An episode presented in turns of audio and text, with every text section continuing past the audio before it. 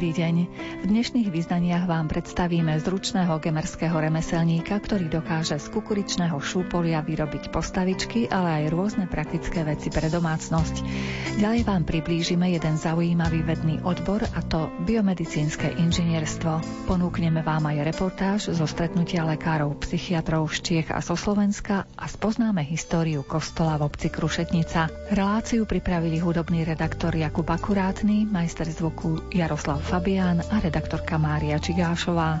Vítajte pri jej počúvaní. Hĺbky výšok nad nami, pratúžba za krídlami. A zákon prachu zjesť nohami písaný. A miesta, kde sme doma, a tie, kde treba pás, kraj, čo len zo snov poznáš. A svet, čo ožíva cez bránu zraku, nás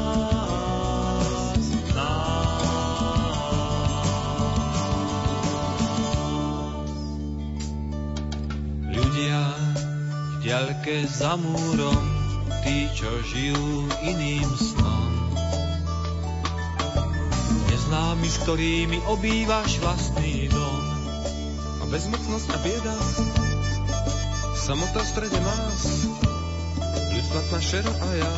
Všetko to žije len v zrkadle srdca nás.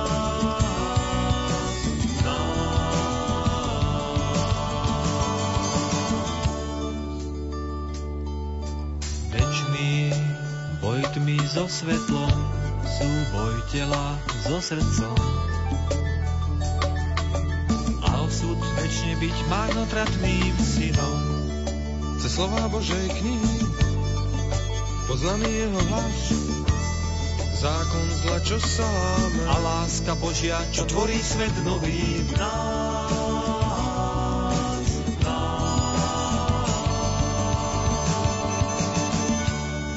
Závere septembra sa v Červenom kláštore stretli odborníci na 10. Československom neuropsychiatrickom sympóziu. Zaznelo na ňom množstvo noviniek z oblasti duševného zdravia. Na podujatí sme si k mikrofónu pozvali organizátorku podujatia pani doktorku Evu Pálovú. Pravidelne sa stretávame každý rok na takom Československom neuropsychiatrickom sympóziu. Toto je také okrúhle malé výročie. Máme 10. stretnutie, ktoré je trošku v netypickom termíne, keďže to májové podujatie sa muselo z dôvodu COVID covidu preložiť na neskorší termín, ale našťastie podarilo sa nám dodržať ten pôvodný plánovaný program, takže hm, máme zaujímavých prednášateľov z Českej republiky, z Národného ústavu duševného zdravia. Je to tým, ktorý pracuje okolo pána profesora Cyrila Hešla, a tí pracujú na mnohých takých úplne naozaj nových, inovatívnych jednak postupoch, jednak terapeutických otázkach riešia závažné problémy ohľadom možnosti predpovedať napríklad odpoveď u pacientov na antidepresíva, zaoberajú sa takými úplne, by som povedala, ad hoc príčinami rôznych skupín pacientov so schizofrénnou poruchou. Vypočuli sme si tú peknú prednášku kolegov z Prednej hory, ktorí nám porozprávali o najnovších možných laboratórnych technikách na v podstate detekciu množstva a miery pitia kde vypichli aj také lokálne zaujímavosti. E, mali sme možnosť vypočuť si prednášku o podávaní liekov v tehotenstve a o možných príčinách nejakých ďalších problémov a takú demystifikáciu toho, že naozaj každý liek je nutne škodný, skôr sa to nieslo v duchu poukázať na plusy a mínusy alebo prínosy a nedostatky liečby, čo je vhodnejšie pre to matku a pre to dieťa. Ďalej sme mali zaujímavú prednášku ohľadom možnosti a využitia nových diagnostických techník v liečbe a v takej možno príprave prognozy pre bipolárne afektívne poruchy, rôzne podskupiny pacientov, ako k ním pristupovať, čo sa osvedčilo, čo sa neosvedčilo. Ďalej sme mali veľmi zaujímavú prednášku o možnosti využiť slzy napríklad v diagnostike depresí. To je tiež taký veľmi pekný inovatívny počin mladých kolegov. S kolegou z Prahy bola zaujímavá, veľmi pekná a myslím si, že zaujala všetkých. Včerajšia záverečná prednáška profesora Hešla, ktorý hovoril o možnostiach anatómie správneho rozhodnutia. Znie je to tak veľmi komplikovane, ale naozaj poukázal na to, že ako sa často rozhodujeme pod vplyvom nesprávnych nejakých premís a indícií a mali sme si to možnosť aj tak prakticky vyskúšať a ohodnotiť, prečo sme sa rozhodli, ako sme sa rozhodli. Čiže to spektrum je veľmi široké. Dnes ešte prebieha druhá várka prednášok, kde napríklad pani doktorka Rosenbergerová rozpráva o kontraintuitívnom správaní mladistvých. To je správanie, ktoré sa často týka detí s nejakým spôsobom týrania, zneužívania, Kolegynka rozprávala z Pražského národného ústavu duševného zdravia takej psychiatrickej viktimizácii pacientov, keď pacienti sú určitým spôsobom, či už prepadú, znásilnenia, nejakej tragédie. Ako teda vplýva tento fakt na ďalšiu prognozu psychických ochorení a či vôbec to vplýva na ďalší rozvoj toho ochorenia. Zaujímavé čísla ponúkla. Takisto bolo veľmi zaujímavé si myslím vypočuť si prednášku o schizofrénii a tzv. rozťati gordického uzla, kde sa poukázalo na to, že je to naozaj jedna komplexná otázka a treba sa na to pozerať stále ešte z takých rôznych uhlov pohľadu, pretože nie je jednoznačne ani je to patogeneza, ani tá patofyziológia doriešená. Takže veľa, veľa myslím si, že takých zaujímavých tém nie len pre psychiatrickú, ale celú medicínsku verejnosť. Zaujímavá taká bodka na záver bude prezentácia pani doktorky Orosovej, ktorá nám predostrie v podstate takú veľmi peknú vizuálnu kazuistiku o možnostiach arteterapie u niektorých psychických poruch. To je taká bodka na záver, aby sme si odniesli aj taký umelecký zážitok z týchto prednášok. Takže si myslím, že okrem toho, že priniesli naozaj niektoré úplne inovatívne postupy a poznatky, priniesli aj také bezprostredné, užitočné aj rady, aj pomocky pre každodennú psychiatrickú prax. Takže Myslím si, že ako všetci účastníci to zhodnotili už vopred, že do budúceho roku doplníme niektoré veci, ktoré boli možno pridané v diskusii, čiže nejak tak automaticky nasuponovali budúci rok, tak dúfame, že nám COVID už nebude zasahovať do termínov a že to pobeží v tom štandardnom májovom termíne. Nebyť toho covidu, mali by ste ešte ďalších hostí? Mali, lebo sú hostia, ktorí nemohli priletieť v podstate z rizikových krajín. V minulosti sme mali hosti z Veľkej Británie, z Indie, z Nemecka, takže naozaj teraz sme to museli trošku tak by som povedala, len naozaj v mysle toho hesla, že československé, tak sme to poňali len v tom československom zastúpení, ale každý rok sme mali hostia. Minule to bol profesor Bihangvahia z Indie, ako naozaj taký významný indický psychiatr, ktorý má čo povedať, myslím, každému psychiatrovi z bohatých skúseností, ktoré za tie roky má. Mávali sme tu kolegov z Británie, z Cambridge, takže naozaj tá účasť bola veľmi pestrá. Kým sa dospelý svet vedľa náhli. Zastavím sa a rýchlo zakročím, veď na príkaz sa nedá dýchať. Neskákať ľuďom priamo do očí, mám rád chvíle, keď svet na míle a dá si výjsť. keď svet na míle obíde ma rád.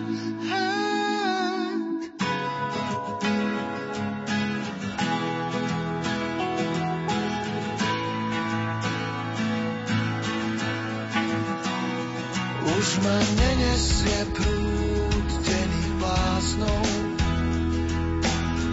čo slepo idú za niečím bez hlavy, veď na príkaz sa nedá nesnívať zo svojich túžob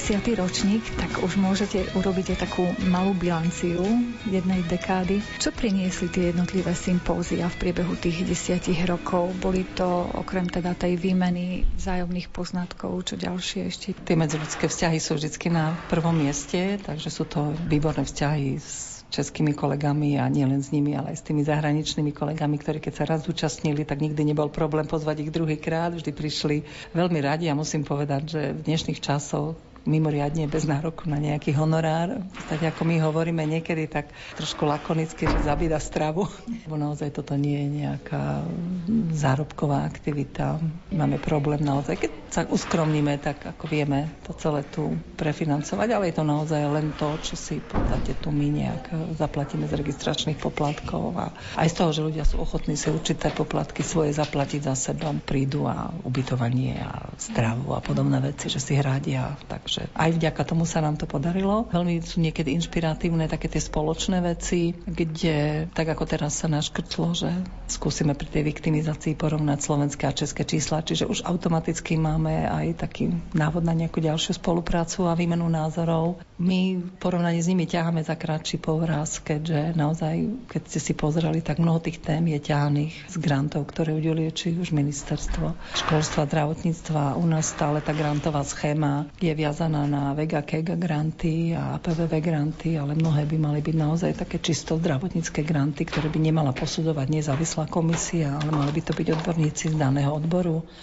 pretože tak je veľmi ťažké niekedy očakávať, že tie posudky sú vždy úplne adekvátne. Často sa lišia. My sme zažili posudky, že od úplne že top a druhý bol úplne mínus, čiže veľmi ťažké niekedy tie také všeobecné granty, tak by som povedala, dožiadať. Oni majú tú výhodu, že dostávajú práve tie klasické psychiatrické granty aj na mnohé úplne bežné klinické problémy a my sa k tomu nevieme dostať. Čiže veľmi ťažko môžeme niektoré veci napríklad aj pri získaní, by som povedala, toho know-how a dajme tomu outlineu tej štúdie a všetkého, Stačilo by to na Slovensku previesť, len nejaké minimálne fondy na to stále potrebujete. Čiže tu tak ťaháme trošku za kratší povraz a v dobrom tým našim českým kolegom závidíme. Takže to je jedna vec. Druhá vec, ako myslím si, že naozaj to má aj taký priamy dopad pre prax, pretože my hovoríme, že ak si z takého sympózia odnesiete jeden alebo dva konkrétne poznatky, ktoré uplatníte v praxi, tak už je to obrovský prínos pre tú prax, keď to aplikujete. A tu boli, ako ste videli, aj sama mnohé také návody, ktoré sa hneď ad hoc dajú použiť v ďalšom nejakom diagnostickom procese, takže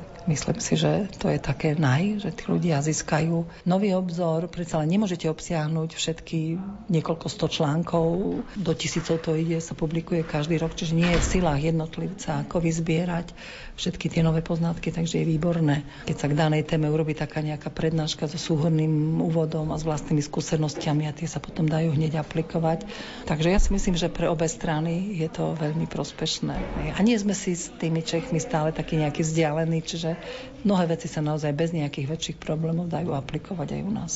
Súčasťou tohto odborného podujatia je však aj taký relaxačný program. Čo ste pripravili na tento rok? Keďže sme v areáli kúpeľov Červeného kláštora a Dunajec je za rohom, tak e, samozrejme každý rok ponúkneme ako aktivitu plavdu plťami a to je taký, by si povedala, taký pre nich najlepší rekreačný zážitok po ukončení sympózia. Toho roku sme tak úzkostlivo pozerali na oblohu, lebo to vyzeralo zamračenie, ale musím povedať, že slniečko vychádza, takže snáď nám na tie plte ten čas e, vyjde taký pekný a snažíme sa samozrejme ukázať aj také tie kultúrne veci, čo sú tu, pretože tu je čo ukázať. Takže či už je to návšteva Múzea Červeného kláštora, alebo potom pre ľudí, ktorí majú za záujem Ľubovnianský hrad ísť pozrieť, alebo len tak prírodné krásy, keď je krajšie počasie, vyšplhať sa na tri koruny a podobne. Takže určite, určite je tu ako veľa možností, kde potom majú možnosť tak sami si trošku, keď už merajú takú cestu, tak to popoludne také neskoršie využiť na také rekreačné aktivity trošku, pretože Treba ešte vedieť, že sú tu v rámci voľného času. Čiže nechceme im úplne okupovať to ich osobné voľno, aspoň nejak tú sobotu popoludnie im umožní trošku mať aj taký fyzický pohyb, zrelaxovať, vypadnúť, vidieť krásnu prírodu, nadýchať sa výborného vzduchu a potom také krátke posedenie pri takej klasickej nejakej slovenskej večeri pri krbe pri, musím povedať, ako nehrozí nám ani 12 schodov, ani nič. Sú to také typické lokálne špeciality, nejaké klobásky, nejaké halušky, nejaké pirôžky a podobne. Ale to je v podstate to, čo sa im tu páči. Výnečný cel môžete mať hoci kde ale tie lokálne gorálske špeciality sú typické pre tento región, takže sa snažíme aj, aj v tomto smere trošku tak spestriť ich jedálniček a možno trošku obzor o tom, čo všetko sa tu kedy už vyskytovalo a že fitoterapia je tu od založenia kláštora a bylinky sa pestovali a podobne. A čo je pre nich takisto také príjemné prekvapenie, že taká biomedicína tu existovala už niekoľko storočí pred nami. Takže sú také aj tipné, aj poučné a snažíme sa, aby naozaj tak z každého rožka troška mali. Možno tu v tom okolí nájdu inšpiráciu aj pre pomoc psychicky chorým pacientom. Ten kláštor sa tomu liečiteľstvu manželstvu v podstate venoval celý čas počas svojej existencie, že či to boli zrovna duševné poruchy, to je ťažko povedať. Ale keď už spomíname ako možnosť liečiteľstva a nejakej pomoci, tak len chcem povedať, že Červený kláštor by rád v budúcnosti uvítal ako kúpeľných hostí aj pacientov s psychickými poruchami, hlavne s úzkostnými, depresívnymi, organickými poruchami. Takže to je možno budúcnosť, keďže vznikol nový pavilón a je tým pádom priestor, pretože doposiaľ sme túto možnosť pre našich pacientov to takmer nemali a už vôbec nie v nejakej takej sústredenej forme, kde by bol k tomu lekár, psychiatr, psychológ a naozaj by sa robil pre tých pacientov aj primeraný terapeutický program, kým sú tu. Nie len, že prídu, ľahnú, absolvujú nejaké procedúry, ale naozaj by sa s tými ľuďmi zaoberal niekto aj po tej psychiatrickej a psychologickej stránke. Tak im budeme držať palce, aby im to vyšlo a našim pacientom by sme poslali možno takú dobrú víziu, že snáď dúfame, že keď tieto covidové obmedzenia pominú, tak bude možné sa tu naozaj preliečiť krásnej prírode, v perfektnom zariadení, pri, dúfajme, super starostlivosti ako doteraz, aj so svojimi takými nejakými duševnými problémami. Možno tí vaši kolegovia z Česka, ktorí sem prišli a spoznali tú gorálskú oblasť, možno sa vrátia s rodinami. Vy takto podporujete náš turistický ruch tu na východe Slovenska. Musím povedať, že to sa deje už niekoľko rokov. Boli už minulé leto, toto leto nemohli, lebo boli tie opatrenia. Ale po každom takomto sympóziu určite sú ľudia, ktorí sa tu vrácajú, to vieme z týchto referencií. Takže dúfame, že urobíme trošku aj reklamu tomuto regiónu a naozaj si myslím, že každý, kto príde, neletuje že zrátané. Dobre vieme, čo po nás zostane. Slova, myšlienky, pravdy, nemusíme sa hambiť všetko ako má byť. Myslím, že raz sa všetko zastaví. Zázraky sa dejú každý deň, v zime kvitnú kvety čas tak rýchlo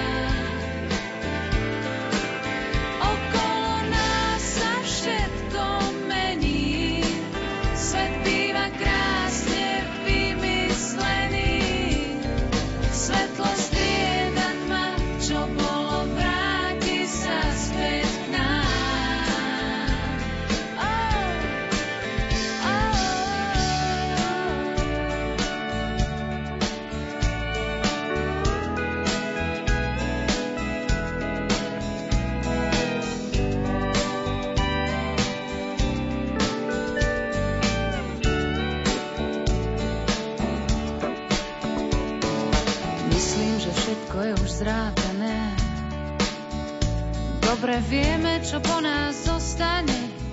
Slova, myšlienky, pravdy, nemusíme sa hambiť, všetko ako má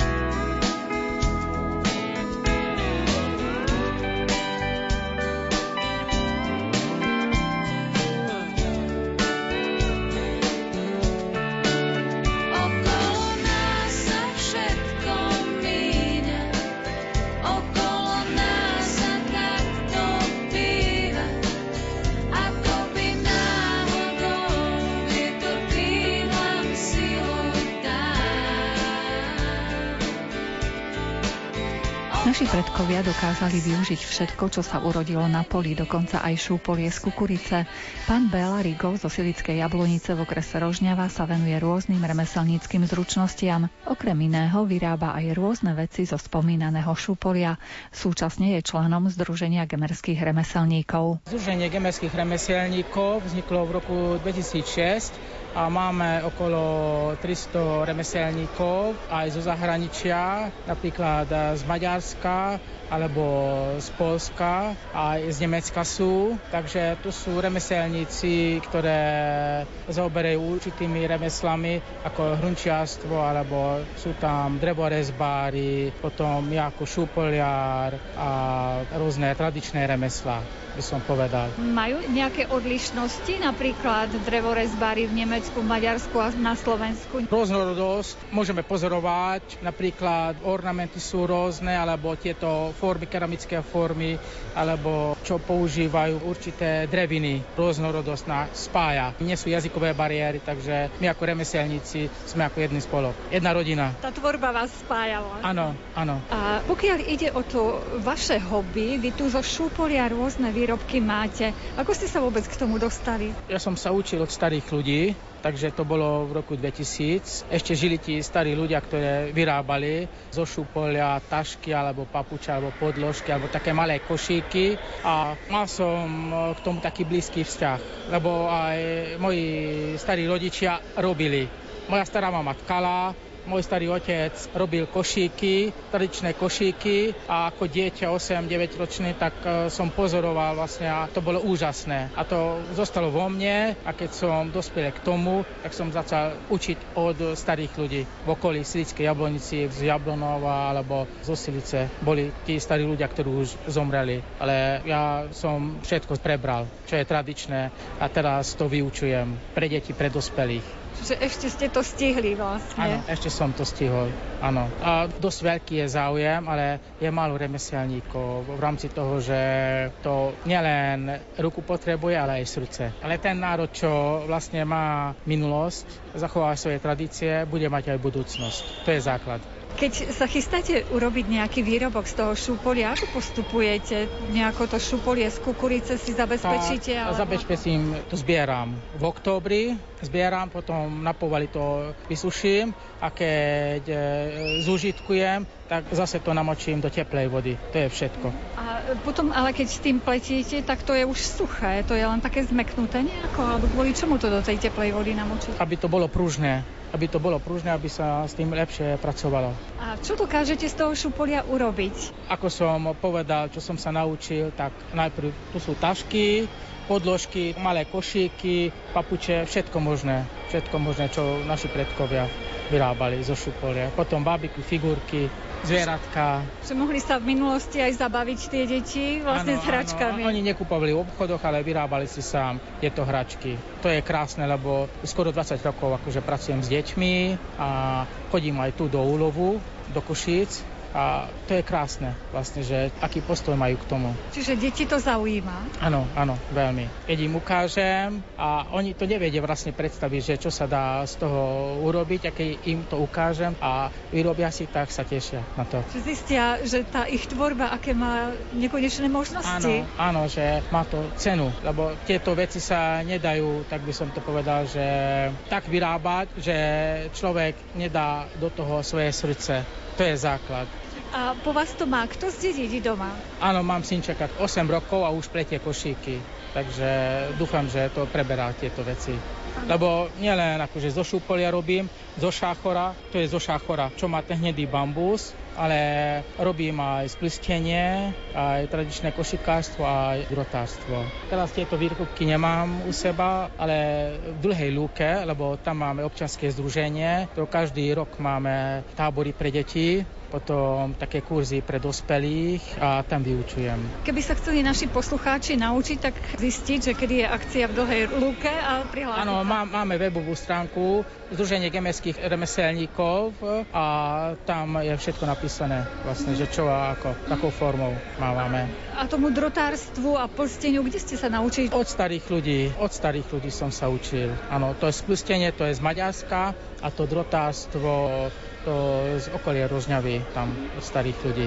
Tí naši predkovia nepotrebovali nič výnimočné, len to, čo sa urodilo na poli, čo našli Áno. pri potoku. Áno, áno, to je krásne vlastne. A mňa učili títo ľudia, lebo som, eh, keď išiel som vonku do prírody, som pozeral a som nevidel. A teraz už vidím. A to je základ. A preto akože tá príroda má pre mňa hodnotu a viem ho vážiť.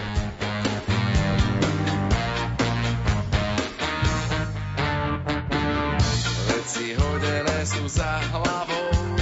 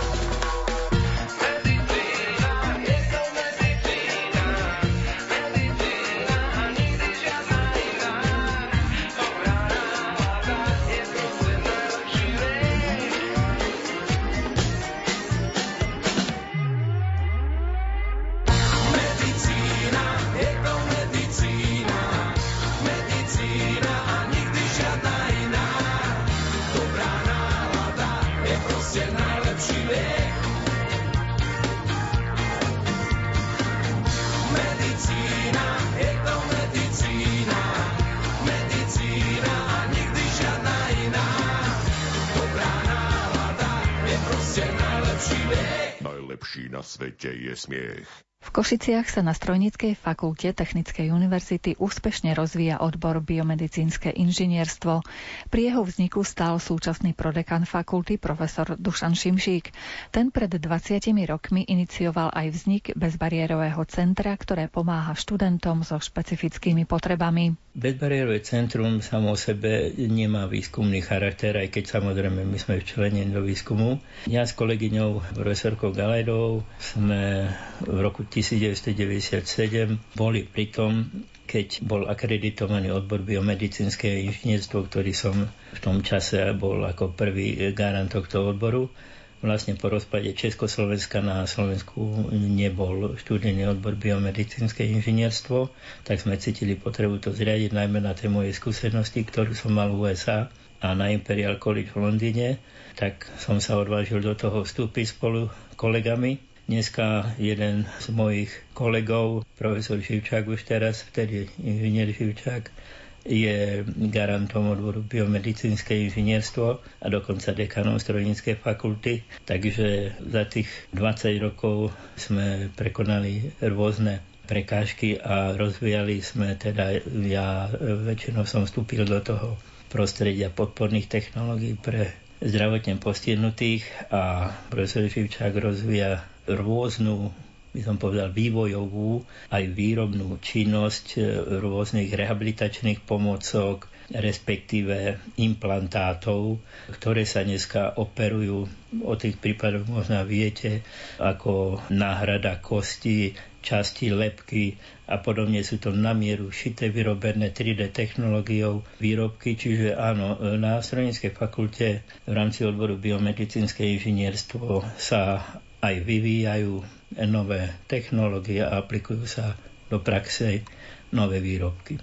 Vráťme sa k študentom, hlavne k tým so špecifickými potrebami. Vieme, že je tu COVID, teda koronavírus, ktorý komplikuje život vo všetkých oblastiach. Ako sa konkrétne dotkol vášho pracoviska bezbariérového centra? Samozrejme, že kontakt bol limitovaný ale na základe toho, že my už predtým sme sa snažili dostávať rôzne dokumenty, knižky, študijné materiály do elektronickej podoby, ktorá je dneska transformovateľná, teda môžeme ju zaslať na hoci ktoré miesto na Slovensku, takže študenti dostávajú k dispozícii svoje študijné materiály elektronickou formou a sú nové možnosti, ktoré ponúkajú komunikačné prostriedky cez internet, ako je Webex a podobné systémy, kde sa dá so študentmi komunikovať. My sme sa naučili, okolnosti nás donútili všetkých na Technickej univerzite Košiciach, ale aj inde, že sme zvýšili efektívnosť našej práce, naučili sme sa nové metódy a to, čo sme kedysi robili ako tzv. e-learning, dištančné vzdelávanie, len sporadicky, dneska sa využívalo hromadne. A to, že sa vynášli rôzne podporné systémy na hovorenú komunikáciu a súčasne premietanie nejakých PowerPointov a podobne, dokumentov obrazových, tak je to veľmi efektívna práca v čase, keď musíme žiť izolovane. Samozrejme to nemôže byť do nekonečna, čiže aj teraz e, na univerzite sa viaceré pracoviska e, snažia, aby aspoň čas, e, tá praktická časť výučby bola priamo face to face, teda realizovaná v laboratóriu, pretože laboratória ťažko pošlete na diálku a to sa nedá. Ak by sme sa dotkli teraz študentov vo všeobecnosti, ktorí prichádzajú zo stredných škôl, sú pripravení na ten vysokoškolský systém a teraz dokonca aj tak trošku skomplikovaný tým štúdiom na diaľku? Niektorým študentom táto forma vyhovuje, niektorým nie, tak ako všetko. Zajímavá otázka, keď som robil skúšku cez takýto internetový komunikačný systém, keď som povedal, že teda bude aj ústna skúška, nielen písomná, ktorú mi poslali, ale že aj ústna a mi povedali, a na čo to bude?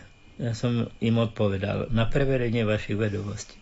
Takže je to tak, proste formu si vieme nájsť a niektorí si mysleli, že sa ulejú, že to bude jednoduchšie, ale nakoniec zistili, že bolo dobré, že bola aj tá ústna skúška, lebo tiež sa učíme, ako zasielať tie dokumenty. Niektorí posielali dokumenty, ktoré boli takmer nepoužiteľné v zlom stave. No a tak sme si to vyhovorili, alebo sa stratili dokumenty, že keď to bolo príliš nešikovne urobené, že to boli veľké dáta, tak neprešli a chýbala tá odpoveď. Tak e, vlastne úsnovou skúškou sme tieto veci vyriešili. A máte vo všeobecnosti takých šikovných študentov, o ktorých viete, že určite majú dobrú budúcnosť pred sebou?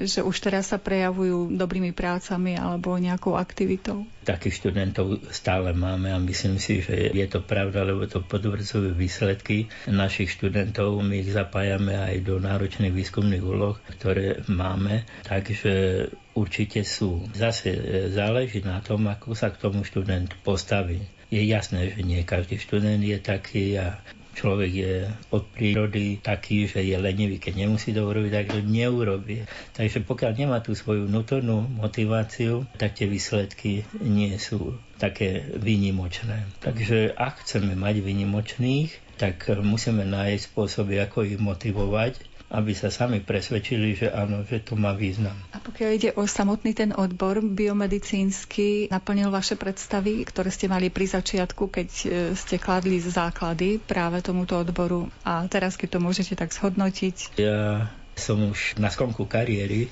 by sa dalo povedať. Dožil som sa už 70 rokov Takže de facto tie hlavné výstupy sú za mňou, ale čo ma teší je to, že tú energiu, ktorú sme venovali do založenia biomedicínskeho odboru biomedicínske inžinierstvo, že sa nám to vracia. Vracia sa nám to aj v tej podpore pre študentov so špecifickými potrebami. Nebola žiadna. V priebehu desiatich rokov sme dosiahli, že sme iniciovali zákony, ktoré to podporili. Po 20 rokoch máme skoro 200 študentov, ktorí úspešne ukončili štúdium, hoci mali rôzne zdravotné postihnutia, teda svoje handicapy a mnohí sú šťastní a spokojní a darí sa im.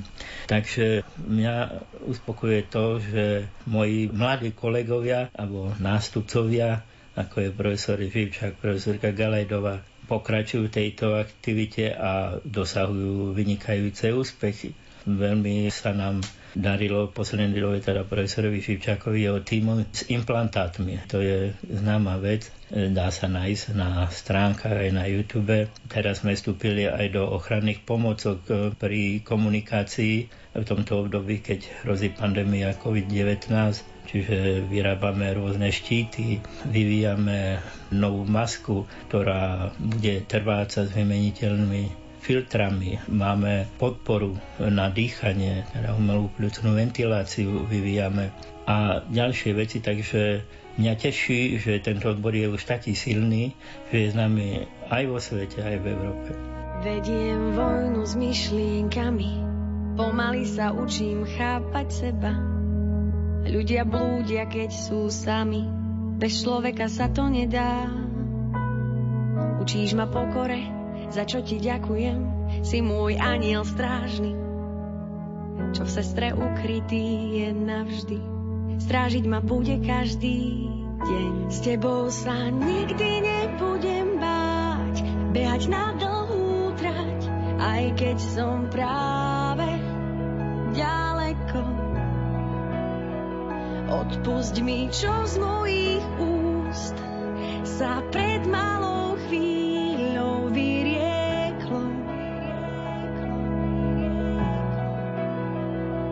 Zahrávam sa s myšlienkami, naučila som sa chápať seba. Aj tak blúdim, keď som sama, bez teba sa to nedá. Učíš ma láske, za čo ti ďakujem, som tvoj dlžník navždy. Ako tvoj aniel strážny, strážiť ťa budem každý deň. S tebou sa nikdy nebudem báť, behať na dlhú aj keď som práve ďaleko. Odpusť mi, čo úst sa pred malou chvíľou vyrieklo. S tebou sa nikdy nebudem báť, behať na trať, aj keď som práve,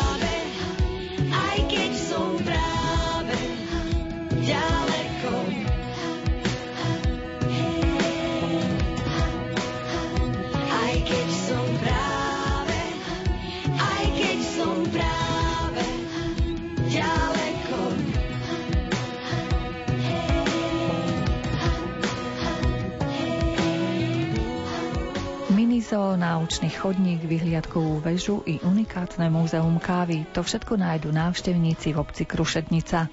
K tomu krásne prírodné prostredie a príjemní a ochotní ľudia. Oplatí sa teda vybrať na Oravu a tam zregenerovať svoje sily. V Krušetnici celkom určite navštívte aj tamojší kostol. Jeho patrónom je svätý Michal Archaniel, podobne ako v našej rozhlasovej kaplnke Rádia Lumen. Zaujímavosti kostola vám veľmi rád určite predstaví dlhoročný kostolník pán Augustín Janeček. Pôvodný kostolík, tu, ktorý tu mali drevený, bol postavený roku 1666. Nakoľko sme, alebo naši predkovia patrili pod zakamene, takže v roku 1788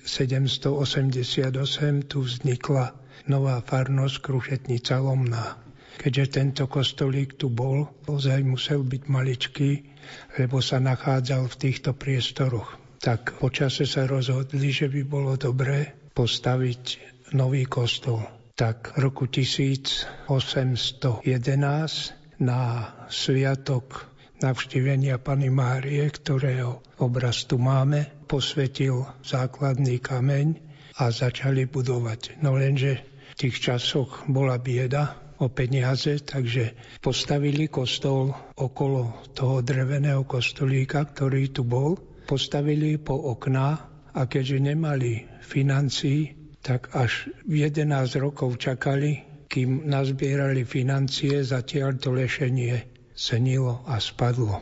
Takže po tom roku 1911 až roku 1823 začali budovať tento kostol a roku 1823 bol posvetený základné múry a nebol ani obielený ani zvonku, ani znútra, takže už to bolo pre tých veriacich z Krušetnice a Zlomnej niečo väčšie a odstránili ten starý pôvodný, ktorý tu bol. A tento nový kostol, ktorý máme tu teraz, zasvetili svetému Michalovi Archanielovi. Čo tu v tom kostole máte také zaujímavé? Vidím, že máte krásne obrazy. Obrazy tu máme aj olejom malby od Anulu, ktorý viackrát bol maľovaný, ale posledné malby z roku 1940, ktoré maľoval Hanula, tie sa zachovali aj naposledy, keď sa reštauroval roku 1981 až 82, tak tieto malby sa na novo obnovili. I oltáre, ktoré sú Pisár sa volal, ktorý nám zreštauroval oltáre, všetky tri, ktoré tu máme. Tie oltáre, koho predstavujú? Tie oltáre nám predstavujú, to je navštívenie Pany Márie, Ružencovej Pany Márie a hlavný oltár, ktorý je, je svetému Michalovi Archanielovi. V dejinách sa uvádza, že sú tam svätý Tomáš, Apoštol a svätý Štefan. Uvádza sa, že títo na podne toho, ktorý majiteľ prispel na výstavbu tohto kostola, tak chcel, aby tieto dve sochy boli v tomto kostole. Tak sa uvádza v dejinách Krušetnice. Ten orgán máte pôvodný ešte z toho starého? Nie, ten, ktorý bol v starom kostolíku, sa rozsypal, takže tento orgán máme. Neuvádza sa, kedy vzniknul, ale reštaurovaný bol v roku 1983 asi pravdepodobne. A z toho prapôvodného kostolíka, čo vám tu ostalo? Z prapôvodného kostolíka, ktorý tu bol, ten drevený, jedine tento oltár navštevenia Pany Márie. Ten tu sa nachádza. A odkiaľ pochádza tento oltár Ružencovej Pany Márie, není nikde zaevidované, že kde je. A tento hlavný oltár bol postavený alebo zreštaurovaný. Reštauroval ho nejaký rezbár z Rabče, Vieme povedať autorov tých svoch a tých obrazov, niektorých teda. Autorov tých soch, ktoré sú na hlavnom oltári, kto ich robil, v dejinách sa uvádza v Krušetnice, ale ich mená, to by som musel pozrieť do dejín Krušetnice, kto ich reštauroval a kto ich robil. Tam sa to uvádza, také podrobnosti. No a ešte čo tu potom je Svetá rodina, ktorá je veľmi vzácna. Hovorí sa, že ľudia, keď chodili do Ameriky, tak keď prišli z Ameriky, tak ako dar kúpili sochu Svetej rodiny Ježiša Mária a Josefa. Z vďačnosti. Áno, z vďačnosti za to, že tam boli. To kúpila aj tá rodina Majcherová. Vy ste spomínali, že tento kostol prešiel rekonštrukciou, takou opravou. Čo všetko ste museli tu robiť? Najväčšia oprava, ktorú si ja pamätám, bola roku 1981 až 82, počnúc od podlahy mramorovej. Na novo sa natiahli steny, reštaurovala sa klemba, všetky tie obrazy, ktoré sú na klembe a väža sa pokryla meďou, potom už neskoršie sa celý kostol prikryl meďou, nakoľko väža sa prikryvala preto, lebo bola od vojny dostrieľaná, takže tá sa robila ako prvá. No a zvonku roku 1967 sa dal brizolit a aj plech na strechu, lebo pôvodne tu bol šindel, no ale aj pristavila sa čas sakristie, lebo ten šindel už bol znitý, takže rozhodli sa občania, že prikryjú kostol plechom pozinkovaným. a ten sa vymenil v 90. rokoch za medený. Navštevujú tento pekný kostol aj návštevníci Krušetnice, ktorí sem príjú treba do múzea kávy alebo za peknou prírodou? Áno, viackrát tu boli aj za mnou, aj popredu sa nahlásili, že prídu nejaké zájazdy alebo tak, či by som bol ochotný im otvoriť kostol a porozprávať im o niečo. Áno, toto je veľmi často naštevovaný kostol, zvlášť teraz, keď chodia do muzeumu ľudia, tak vždy chcú využiť, pretože plný autobus do muzeumu nevôjde naraz, tak jedna polovica ide do kostola, druhá ide tam a potom sa vymenia. Áno, dosť často to navštevujú ľudia. Predpokladám, že sú milo prekvapení, ako je to tu krásne vo vnútri. Tak sú milo prekvapení z toho, že tu je pekne čisto vyzdobený. Takže ozaj pochváľujú to, že ľudia ešte sú veriaci a snažia sa tu ten svoj kostol, ktorý majú vo svojej dedine stále zdokonaľovať a skrášľovať. Nie len pre nich, ale aj pre ďalšie generácie. Máte tu, predpokladám, nejaké buď to odpustové slávnosti alebo púte v priebehu roka? Kedy? Máme tu odpustovú slávnosť 29. septembra na svätého Michala a potom taký významný deň máme 13. jún, nakoľko bol tento kostol konsegrovaný ordinárom Štefanom Garajom, takže tieto významné dni sa hlavne tu svetia.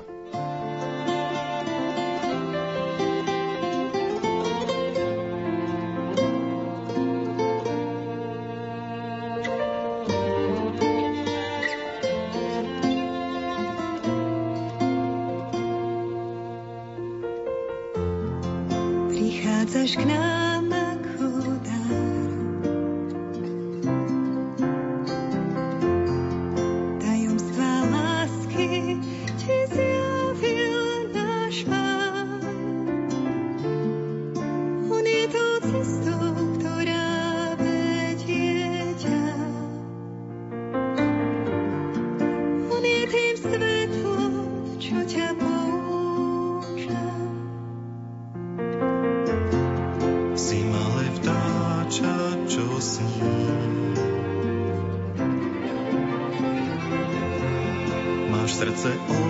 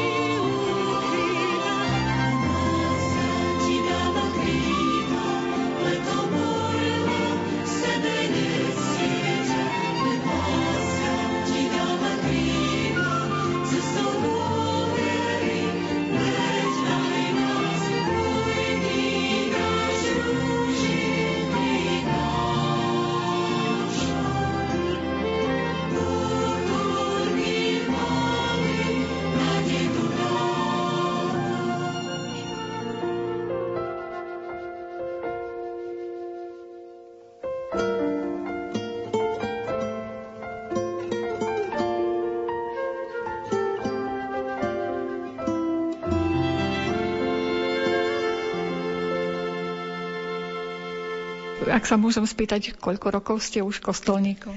Ja som kostolníkom, keď vám to tak poviem, že kňaz je od vysviacky, čiže keď je kaplánom, no ja som začal 30. marca 89 ako rozdávateľ svetého príjmania, ktoré mi vybavil pán Farár, nakoľko postihla ho choroba, tak som pomáhal kostolníkovi do 25. februára 2001, nakoľko dostal pôvodný kostolník porážku, tak od tých časom kostolníkom. Ale je to dosť taká záväzná služba. To nemôžete veľmi ďaleko cestovať na dovolenku asi. Máte pravdu, ale v tom mi pomáhali a pomáhajú hlavne teraz syn. Tí ostatní sa už odsťahovali, majú svoje rodiny, ale jeden syn je slobodný, takže s tým sa striedame. Takže keď ja nemôžem, že som teci otestovaný, on je zamestnaný tu v obci, takže navzájem. No a dcera robí organistku, takže jeden druhého vieme nahradiť keď je potrebné, či už na nejaké sviatky, alebo tak, čo je za potreby. Možno by našich poslucháčov zaujímalo, čo všetko patrí do tých povinností kostolníka, alebo teda človeka, ktorý sa stará o všetko súvisiace s duchovným životom v obci. V prvej rade sa smejú vždy, že kostolník má kopu kľúčov, môžete sa podívať. Hej. Keď prídu čistiť kostol, tak im dám, tak sa vždy pýtajú, že ktorý kľúč je od toho. Skúšajte, nájdete. Povinnosťou kostolníka nie len tu, ale v každej farnosti je v prvej rade, aby bol kostol čistý, postarať sa o poriadok, postarať sa, aby kňaz mal dôstojné i oblečenie, pripravené všetko na svetú omšu nachystať. Na čo príde, čo sa odohrá, či sú to pohreby, treba zvoniť zase. Takže stále je čo robiť. To nie len, že ako hovoria niektorí, že kostolník robí len oblečie kňaza a to je všetko. Není pravda. Kostolník musí mať prehľad o všetko, čo sa v kostole deje, čo sa tam ide robiť, samozrejme so súhlasom miestneho kňaza. Možno niekedy my už máme sviatky vianočné, veľkonočné, ale kostolník ešte je v kostole a má ďalšie povinnosti. No isté, že tak zvlášť pred sviatkami či sú to veľkonočné alebo vianočné, hej, tak už treba popredu. Celé leto chodím obzerať, kde, ktorý stromček zotneme aby nebol problém potom v zime, keď napadne snehu. Hej. Ale mám tu zasa dobrých spolupracovníkov, ktorí mi pomáhajú v tomto, takže keď poviem, že ideme na Vianoce nejaký stromček tu, tak je tu taký jeden odborník lesný, ktorý mi povie, áno, už som vyhliadol, máme, pôjdeme preň. A to samé, keď sú aj veľkonočné sviatky, takisto, no tak hovorím, ďakujem synovi, ktorý je ešte slobodný, že má k tomu vzťah a že sa mi snaží pomôcť v tomto. Že sám kostolník by toho veľa neurobil, keď nemá ešte zo pár pomocných rúk v okolí. No isté, že nie. To sám kostolník to by nezvládol, aby len čiste on sa staral o všetko, zabezpečil. A keď viete, že človek i doma má niečo, i nejakú prácu, to takže cez zimu ešte, keď není takej práce doma, tak to by sa dalo zvládnuť, ale cez leto takto nie. Okrem toho, že tento kostol je krásny, čistý, pekne vyzdobený, aj to okolie je veľmi príjemné. Na tom spolupracujú niekedy aj ľudia, veriaci, na tej údržbe? Na údržbe kolo kostola ďakujeme hlavne pani starostke, že, že ich pošle tých pracovníkov, ktorí sú, aby to bolo pekne vykosené, vyčistené. A čo je takou zvláštnosťou, máme tu jednu pani, Irenku Mikitovú, ktorá každé ráno, keď je hlavne jeseni, keď padá listie, tak chodí kolo kostola uzbierajúci, hej, s košičkom. Ja idem ráno do kostola, keď je Sveta Omša, ona už má plný košiček, čo zbiera tie odpadky a všetko možné, aby bolo pekne zľadové kolo kostola. Vrátime sa k e, tomu kostolu, ktoré boli také posledné zásahy tu v interiéri. Posledné zásahy v interiéri boli pred troma rokmi, nakoľko sme tu mali lavice, ktoré už nevyhovovali v dnešnej dobe. Jednak boli úzke. Keď prišiel človek vyšší, tak nemohol si sadnúť, krútil kolenami, nohami na všetky strany. Takže pred troma rokmi nám biskupský úrad schválil, aby sme mohli nové lavice dať, tak istý pán Rambala z Benadova nám ich zrobil. Sme spokojní s jeho prácou doposiaľ a ľudia sú tie spokojní. A finančne sme to zvládli, chvála Bohu. Ešte plánujete niečo v tomto kostole, buď to opraviť alebo doplniť? Tak ako na dome, tak aj na kostole je stále práce dosť. Keď sa tak pozrete, podívajte sa, tam prasklo okno, tam prasklo okno, takže bude treba vymeniť, pretože sa blíži zima. A čo budeme najbližšie robiť ešte? Doba prinesie. To sú také veci, niektoré nepredvídané. A čo sme ešte zrobili pred rokom, rekonštrukciu zvonov, nakoľko nám zvony aprovali už a pomerne máme zvony vzácne, kde pamiatkári si ich ako evidujú vo svojej evidencii. No a pred rokom sa nám podarilo takisto na väžu namontovať väžové hodiny, ktoré odbíhajú.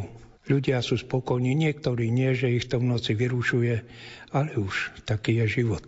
Ja si myslím, že to patrí ku koloritu obce. Zvony a hodiny. Áno, patrí to len nie každý má v tom pochopenie, že ich to v noci vyrušuje niektorých, tak sú rôzne názory na to, ale zatiaľ 80% ľudí, čo sa pýtam, im neprekáže, že hodiny odbijajú celých 24 hodín. Za orgánom ešte vidíme pekné obrazy?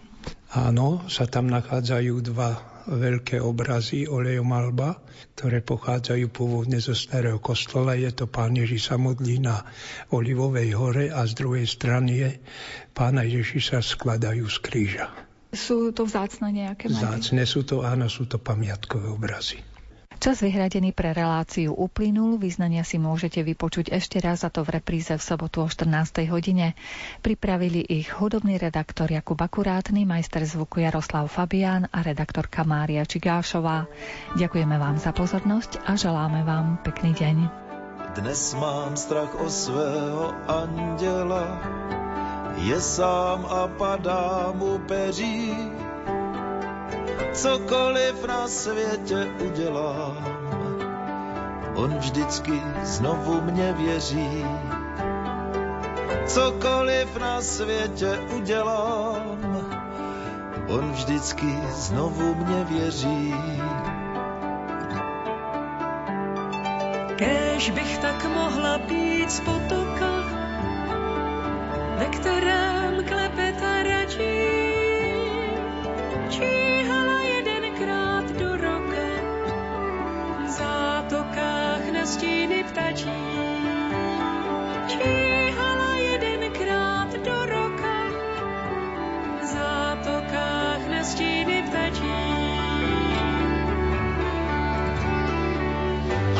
se ptáš, kdy už poletí, proč nikde nehlásí zprávy, který je ten, jaké století, a který z nich je ten pravý.